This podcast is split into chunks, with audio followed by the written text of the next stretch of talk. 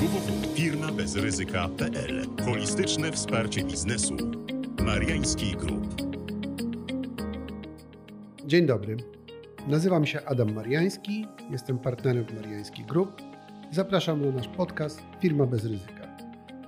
W dzisiejszym podcaście Holding od nowa mam przyjemność gościć panią mecenas Anitę Pardej z Departamentu Restrukturyzacji naszej kancelarii. Dzień dobry. Dzień dobry. Pani mecenas, w ogóle na początek zacznijmy może od tego, co to jest ten holding, no bo jak mamy rozmawiać o czymś nowym, o nowych e, zadaniach czy funkcjach tego czegoś, to co to jest w ogóle? Oczywiście definicji możemy znaleźć mnóstwo, jeżeli chodzi o, o holding. E, najprościej mówiąc, e, możemy to określić jako, możemy określić holding jako e, specyficzną formę pewnej organizacji gospodarczej, która ma na celu właśnie przy zaangażowaniu z jednej strony minimum dwóch podmiotów maksymalizację ich zysków. Mi natomiast holding trochę kojarzy się, może przewrotnie powiem, z pewnym serialem z lat 90. Tygrysy Europy w reżyserii Jerzego Gruzy, z prawda, prezesem Nowakiem, prezesem holdingu. To oczywiście pokazuje spółki i holding w latach 90. w trochę takim krzywym zwierciadle, ale myślę, że dla młodszych słuchaczy to byłoby dosyć ciekawe, żeby ten serial właśnie sobie odświeżyć i zobaczyć, jak, jak oczywiście komediowa, ale jednak rzeczywistość gospodarcza na przełomie wieków w Polsce funkcjonowała. E, ale tamten holding to nie do końca ma dużo wspólnego z tym, jak to y, aktualnie wygląda. E, Czyli raczej tego nie można brać za wzór. No raczej nie, raczej nie bierzmy. Który tak. służy przedsiębiorcom. nie tak. bierzmy raczej prezesa Nowaka Janusza Rewińskiego prawda, za, za wzór prezesa y, zarządzającego holdingiem, bo myślę, że w aktualnej rzeczywistości to y, ten holding raczej zysków by nie osiągnął.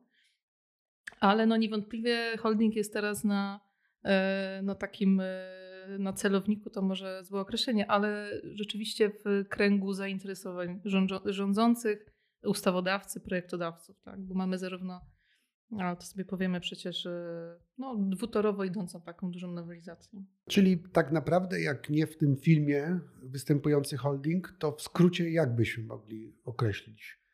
Tak, jakoś, skrócie, jak najprościej. Najprościej możemy powiedzieć, że mamy spółkę matkę i spółki córki. I e, celem w holdingu w takiej grupie podmiotów będzie właśnie ta maksymalizacja zysków, maksymalne uproszczenie też struktury finansowej, organizacyjnej, wykorzystanie zależności tych podmiotów do tego, aby właśnie jak najlepiej ten dane, daną gałąź tak przemysłu czy, czy usług, usług rozwijać.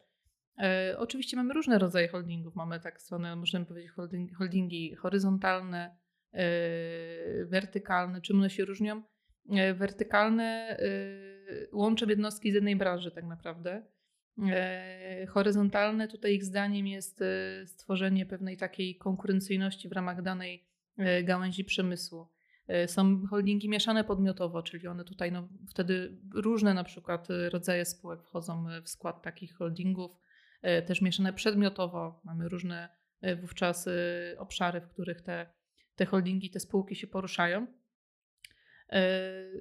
Także, także tych, tych form jest, jest, jest sporo, natomiast właśnie główną ideą jest to, że mamy jedną tę spółkę dominującą i spółki, spółki zależne, spółki córki. To jak sobie to nazwiemy, to jest. W których mamy pełen pakiet kontrolny w jakiś sposób. Może być to całość udziałów albo właśnie pakiet kontrolny. Tak, tak. Do różnych celów oczywiście powoływanych, ale także mogą być to spółki celowe, które mają służyć dywersyfikacji ryzyka. Czyli to wszystko wskazuje, że ta matka, jak to się mówi ładnie, jest jedna, E, mat, też znowu wracamy do filmu. Matka jest tylko jedna e, i ją należy chronić. E, no, oczywiście to nie znaczy, że coś trzeba złego robić córkom, ale generalnie rzecz biorąc, w przypadku, gdy jakieś ryzyko wystąpi, no to może dojść do upadłości, ale tylko jednego z podmiotów należącego tak, do to holdingu. Jest, to jest ten plus rzeczywiście holdingu. Holdingi oczywiście, jak wszystko ma swoje plusy i minusy. Rzeczywiście tym plusem no to jest y, na przykład możliwość rzeczywiście zachowanie pewnej płynności finansowej, ułatwienie tych przepływów pomiędzy podmiotami. No i też plusem jest niewątpliwie to, że jeżeli upada, to upada jeden podmiot nawet w tej grupie, a nie, a nie cała grupa. Co do zasady, ale tak to, tak to raczej raczej powinno wyglądać. Tak? To niewątpliwe. Czyli tak naprawdę może się okazać, że część polskich przedsiębiorców nawet nie wie, że ta, posiada strukturę zbliżoną do holdingu, bo nie nazywa tego holdingiem, po prostu nie posługuje się taką e, nazwą, nomenklaturą, zarówno w odniesieniu do spółki matki, jak i spółek e, zależnych czy spółek celowych, ale de facto spełnia przynajmniej w takim prostym, potocznym rozumieniu definicję holdingu. Oczywiście diabeł tkwi w szczegółach, czy to jest też definicja prawna, to zaraz sobie powiemy, bo jak rozumiem, tu następują zasadnicze zmiany w prawie handlowym. Czyli można powiedzieć, że ten holding jednak w jakimś zakresie jest popularny. Czy, czy da się to jakoś zmierzyć? Nie mamy niestety żadnych liczb, które by nam właśnie mówiły, jaka jest ilość e, holdingów, e, bo tak jak e, tutaj właśnie pan profesor słusznie zauważył, czeka nas dosyć spora zmiana, jeżeli chodzi o prawo. No różnie, to naz- różnie jest nazywane prawo koncernowe, prawo holdingowe, polska spółka holdingowa. Z jednej strony w kodeksie spółek handlowych, z drugiej strony też mamy prawda, pewne zmiany wywołane Polskim Ładem, jeżeli chodzi o, o gałąź y, prawa podatkowego. E, natomiast takich twardych danych nie ma. Jedyne dane, którymi możemy się w jakiś sposób posłużyć, to są dane na przykład y, dotyczące podatkowych grup kapitałowych. I w związku z tym, że y, rząd w jakiś sposób y, stara się uatrakcyjnić w ogóle formułę właśnie działania w holdingu, czyli spółki matki, spółek córek, e, i też y, w ramach pakietu zmian Polskiego Ładu, nieładu, tak, są pewne, pewne zmiany w tym zakresie wprowadzone. E, to właśnie w połowie 2021 roku sporządzono taką, tak, takie badanie, taką analizę, ile mamy tych podatkowych grup kapitałowych, które trochę no, jednak możemy w jakiś sposób do do, do jakiegoś holdingu po, porównać. Może no, tutaj znak równości to jest dużo powiedziane, ale tych, tych podatkowych grup kapitałowych w połowie 2021 roku było tylko 65. No tak, tylko że ma, można być holdingiem, a nie być podatkową grupą kapitałową, bo tu trzeba złożyć odpowiedni wniosek, zawrzeć odpowiednią umowę. Też trochę inne cele przyświecało, inne cele, przyświecają podatkowym Ale, ale też podobne, bo, bo tak jak pani powiedziała, holding służy kumulacji tych zysków w spółce matce. Tutaj z kolei mamy kumulację strat i dochodów poszczególnych spółek, żeby nie płacić podatku. Zresztą także dotyczy to podatku VAT, a nie tylko podatku dochodowego, bo po ostatnich zmianach mamy również VAT-owskie e, grupy kapitałowe. Więc wybierając holding z innych przyczyn niż podatkowy, można także zastanowić się, czy nie powinien on być podatkową grupą kapitałową dla korzyści wynikających ze wspólnego rozliczenia. Ale to oczywiście jest odrębny temat, już częściowo o tym mówiliśmy przy okazji VAT-u, zapewne jeszcze tego wrócimy. Czyli to te dane nam nie pokazują rzeczywistej e, liczby tych holdingów, które już e, funkcjonują, ale jak rozumiem, takie badania gdzieś indziej w innych państwach też były prowadzone. E, jak najbardziej są prowadzone. W zasadzie no, od tego to wszystko się zaczęło, bo pewne jurysdykcje jednak tworzą na tyle atrakcyjne formy i zachęty do otworzenia tego typu właśnie struktur w tych, w tych państwach, w tych jurysdykcjach.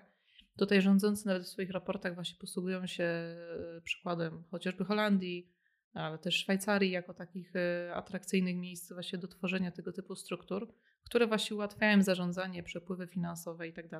I tutaj rządzący oczywiście oni e, chcą promować Polskę jako idealny kraj do tego, żeby takie struktury tworzyć wprowadzają ku temu pewne rozwiązania prawne, no czy one rzeczywiście są na tyle atrakcyjne, żeby ściągnąć inwestorów zagranicznych, no to jest e, inna kwestia. E, niemniej jednak sami rządzący też wskazują, że aby dane środowisko, dana jurysdykcja była atrakcyjna z punktu widzenia tworzenia takich grup, też w sposób sformalizowany, bo my nie mówimy tutaj oczywiście o tym, co rzeczywiście już funkcjonuje w naszej rzeczywistości, bo no tak jak pan profesor powiedział, wiele, wiele grup, wiele podmiotów, e, naturalne jest to, że funkcjonuje w pewnej właśnie no, grupie, tak, tych spółek jest więcej i ona nosi jakieś cechy pewnie holdingu faktycznego, tylko to nie zostało nigdy tak, no, e, tak nazwane chociażby przez, przez, te, przez te spółki. I tutaj rządzący wskazują, żeby takie, takie struktury tworzyć w danym kraju, no to z jednej strony musimy mieć przewidywalne prawo, pewne prawo podatkowe, e, zwolnienia dywidendowe pomiędzy tymi podmiotami w, w grupie, tak żeby te przepływy pieniężne były jak najłatwiejsze, to też ułatwia właśnie zarządzanie finansowe, y, przewidywalne prawo pracy. I na to wszystko wskazują. no ale tutaj duży znak zapytania, jak to rzeczywiście będzie w praktyce wyglądać. No niemniej jednak mamy dwie spore Tak, no co do podatkowych dzisiaj nie będziemy mówić, ale rzeczywiście pewność prawa jest ważniejsza niż same regulacje nawet funkcjonujące. No i z tym mamy ostatnio duży problem. Ale równolegle prowadzone były mm, zmiany i została uchwalona nowelizacja kodeksu spółek handlowych e, i innych przepisów, które mm, dotyczą prawa szeroko rozumianego gospodarczego. No i tutaj, jak rozumiem, mamy wprowadzone wprost e, przepisy, zasady funkcjonowania holdingów, oczywiście na poziomie korporacyjnym, bo to nie dotyczy przepisów podatkowych, tylko właśnie tego prawa spółek. Tak, ten dotychczasowy, bo dotychczas mieliśmy pewną e, regulację. To nie jest też tak, że rzeczywiście kodeks spółek handlowych był zupełnie pozbawiony tego typu regulacji. Była raczej mowa o spółkach, e, o, przepraszam, o holdingu, o holdingu e, umownym, o spółce dominującej, też spółkach zależnych, ale to była regulacja no, trochę martwa, rzadko jednak stosowana. E, I teraz wychodząc właśnie naprzeciw, e, tak jak zresztą sam projekt- projektodawca mówi, zmieniającej się jednak rzeczywistości gospodarczej i, i, i zdaniem e, projektodawcy potrzebie uregulowania pewnych kwestii, wprowadza się dosyć dużą właśnie zmianę, e, no powiem krytykowaną też przez praktyków oczywiście e, prawników zajmujących się prawem handlowym, no ale no nas interesuje jak, jak rzeczywiście jak ta regulacja wygląda i czy to w jakikolwiek sposób może być przydatne dla, dla państwa, tak, dla, dla przedsiębiorców. Taką najważniejszą zmianą to jest właśnie wprowadzenie pojęcia grupy spółek. Tutaj kodeks spółek handlowych w tej zmienionej wersji on nie posługuje się e, pojęciem właśnie holdingu, spółki holdingowej, tylko mówi o grupie spółek, mówi o spółce dominującej i, i spółkach zależnych. Także e, na gruncie prawa handlowego e, to taką właśnie nomenklaturą będziemy się posługiwać. Inaczej niż chociażby na gruncie prawa podatkowego, bo tam z kolei będzie mowa chociażby prawda, o polskiej spółce holdingowej, więc to też e, tutaj e, od razu trzeba zauważyć, że trochę inaczej te regulacje jednak przebiegają. No dobrze, ale te zmiany przepisów, e, jeżeli byśmy tak chcieli się e, je pogrupować, zastanowić, czego dotyczą e, teraz w świetle tej ustawy, to jakie najważniejsze i czy one są korzystne w ogóle dla e, tych podmiotów, które chciałyby korzystać e, właśnie ze struktury holdingowej? Jeżeli chodzi o same właśnie te grupy, grupy tych regulacji, to możemy wyróżnić takie y, podstawowe obszary. Pierwsza kwestia to jest właśnie ta regulacja holdingów faktycznych, czyli wprowadzenie pojęcia y, grupy spółek. Y, Druga kwestia to, żeby w ogóle mówić o grupie spółek, to istotna zmiana jest taka, że spółki muszą podjąć uchwały, dokonać wpisów w KRS-ie, który będzie, no, też, też później pozwoli e, uporządkować i sprawdzić rzeczywiście, ile tych holdingów w Polsce funkcjonuje. Czyli e, tutaj tak naprawdę, aby w ogóle holding funkcjonował, spółki muszą podjąć taką uchwałę i dokonać e, właśnie ujawnienia tego faktu e, w Krajowym Rejestrze Sądowym. Kolejna grupa, która właśnie na pewno umożliwi sprawniejsze zarządzanie tymi podmiotami, to wprowadzenie instytucji wiążących poleceń. E, W skrócie spółka dominująca, czy to przez Radę Nadzorczą, czy przez zarząd, w zależności od tego, jaki, jaki organ funkcjonuje w danym podmiocie, będzie mogła wydawać e, spółkom uczestniczącą w grupach spółek pewne wiążące polecenia dotyczące prowadzenia spraw spółek, tak żeby właśnie e, no, jakby zarządzanie tymi spółkami zależnymi też w jakiś sposób stało się bardziej efektywne. Ale z drugiej strony też mamy kolejną ważną zmianę, pojęcie interesu grupy spółek. Czyli z jednej strony wiążące polecenie, ale z drugiej strony również interes grupy, nie tylko sam interes spółki, który będzie e, musiał zostać oceniony, czy dane wiążące polecenie realizuje taki interes, czy, czy, czy, te, czy też nie. I tutaj zresztą na marginesie można dodać, że rośnie też znaczenie rad nadzorczych. Dokładnie. E, bo Oczywiście razem z odpowiedzialnością też członków e, tychże rad nadzorczych. Nie tylko w kontekście spółek holdingowych, ale tutaj mamy zmianę taką wskazującą na funkcje i zadania, to co powinna robić Rada Nadzorcza, czyli strategiczne decyzje, między innymi dotyczące mm, holdingów i też e, wydawania tych e, poleceń e, dla interesu grupy spółek, dla całego holdingu, a oddzielenie to od bieżącej działalności wykonawczej, czyli zarządu. E, tutaj mamy to wzmocnienie e, znaczące rad nadzorczych, ale to tak jak gdyby przy okazji też tej e, nowelizacji. To też rzeczywiście warto o tym wspomnieć.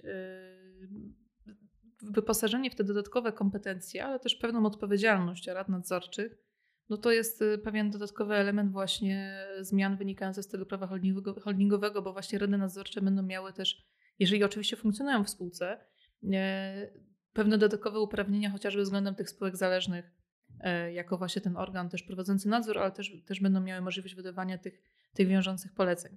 To też jest ważne w ogóle e, dla wszystkich podmiotów, które posiadają rady nadzorcze, które muszą posiadać rady nadzorcze, bo rzeczywiście nastąpi pewna, wydaje się, aktywizacja tych rad nadzorczych. Często w podmiotach do tej pory wyglądało to tak, że ta rada nadzorcza zbierała się raz w roku, e, no, sprawdzała, co tam też zarząd przygotował, jak wygląda sprawozdanie finansowe dawała zielone światło tak naprawdę do tego, żeby takie sprawozdanie zatwierdzić i na tym często rola Rady y, kończyła się. Teraz y, ustawodawca stwierdził, że jednak należy to inaczej uregulować.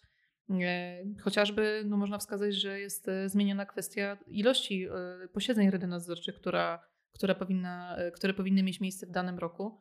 E, także no tutaj, jeżeli Państwo macie Rady Nadzorcze w swoich podmiotach, to też uczulam, że warto zwrócić uwagę, jak te regulacje się zmieniły, bo te przepisy, które zostały mm, właśnie w ostatnim czasie e, przyjęte, podpisane przez prezydenta, ta nowelizacja kodeksu spółek handlowych, tutaj wakacje legis to jest 6 miesięcy, czyli w październiku tak naprawdę już e, niektóre, niektóre przepisy e, zaczną obowiązywać właśnie w kontekście chociażby tych rad nadzorczych i o tym, o tym, o tym trzeba pamiętać, żeby, no, ale żeby na to zwrócić o uwagę. O tym porozmawiamy jeszcze tak, przy, okazji przy okazji innego podcastu, to może wróćmy do naszego holdingu i do tych zasadniczych zmian w przepisach. Na pewno, co też, jest, e, co też będzie istotne z punktu widzenia jeszcze tutaj do tych rad nadzorczych, może wrócę jednak na chwilę.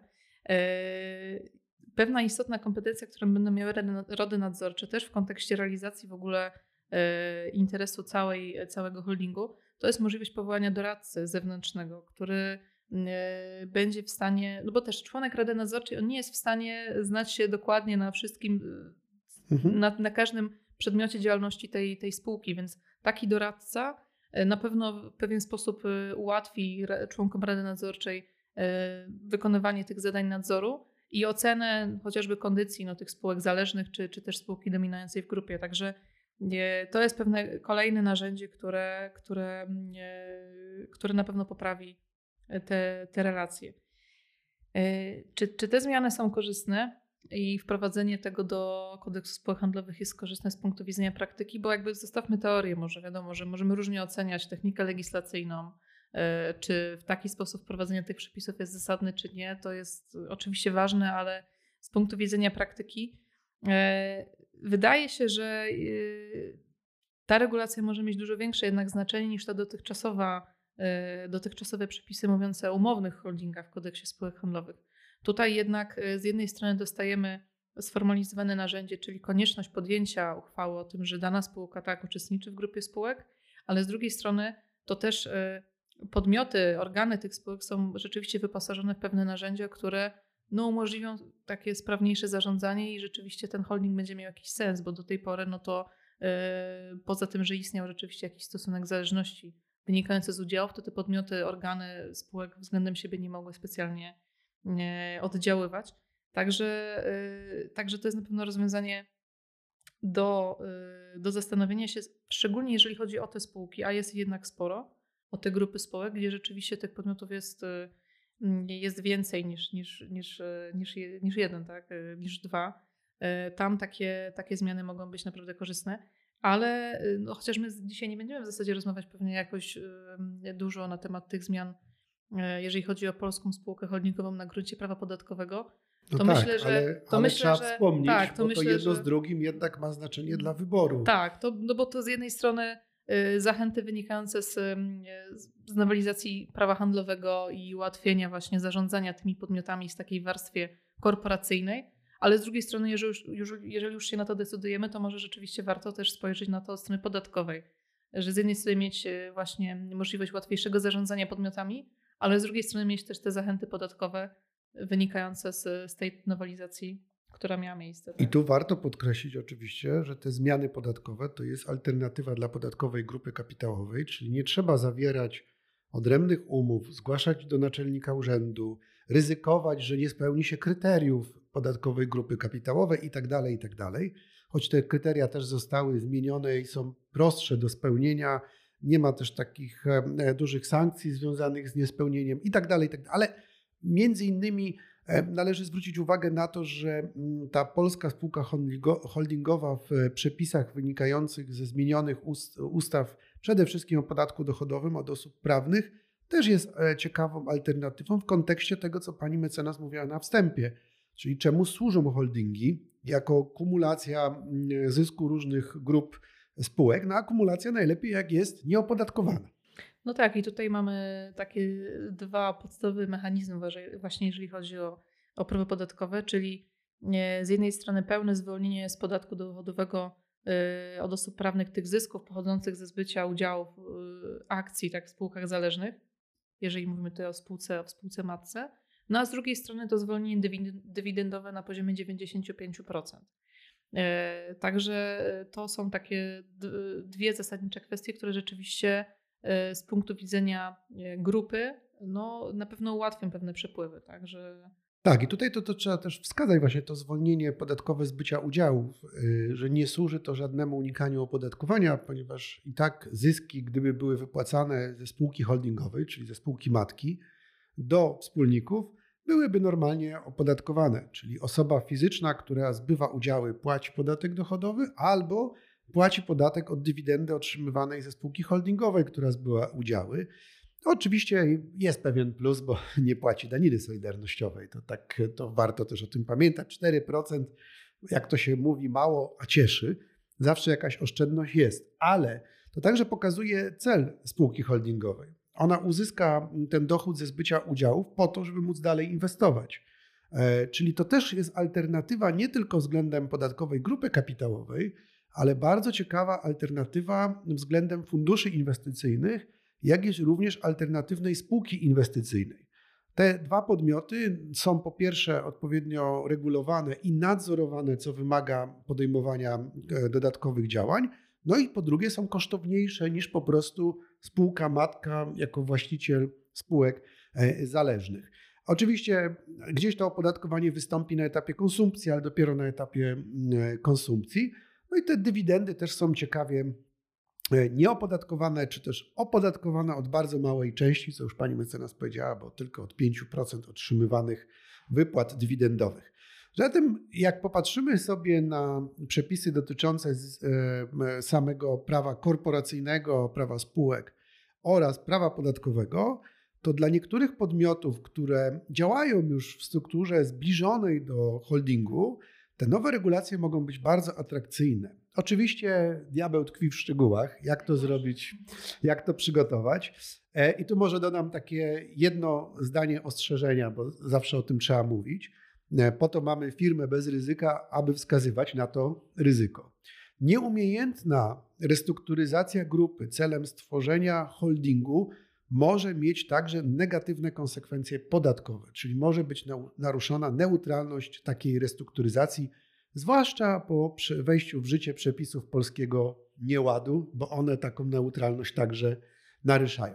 Zatem możemy chyba, pani mecenas, podsumować, że warto zastanowić się nad taką strukturą. Ona nie jest dla wszystkich, ale dla tych, którzy chcą inwestować, rozwijać się, mają grupę tak, tych tym różnych bardziej, podmiotów. że rzeczywiście tych podmiotów, y, takich, takich spółek, y, też częściowo może firm rodzinnych, ale też jednak większych podmiotów, y, które funkcjonują w ramach pewien, pewnych grup jest całkiem sporo i może one rzeczywiście powinny zastanowić się nad tym. No, a propos firm rodzinnych, to nawet jeżeli ktoś myśli o fundacji rodzinnej, to i tak do tej fundacji może należeć najpierw spółka matka, czyli właśnie struktura holdingowa. Czyli ta restrukturyzacja celem stworzenia e, struktury holdingowej nam nie przeszkadza, a może nawet pomoże w przygotowaniu e, firmy do procesów sukcesyjnych, przekazywania transferów kolejnym pokoleniom.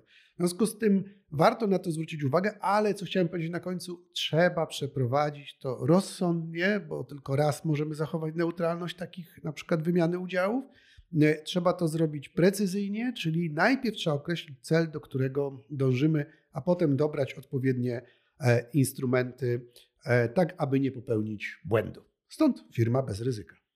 Dziękuję bardzo w takim razie za nasze dzisiejsze spotkanie. Moim gościem była pani mecenas Anita Pardej z Departamentu Restrukturyzacji naszej kancelarii. Dziękuję bardzo. Bardzo dziękuję. Do widzenia, do usłyszenia. Do usłyszenia.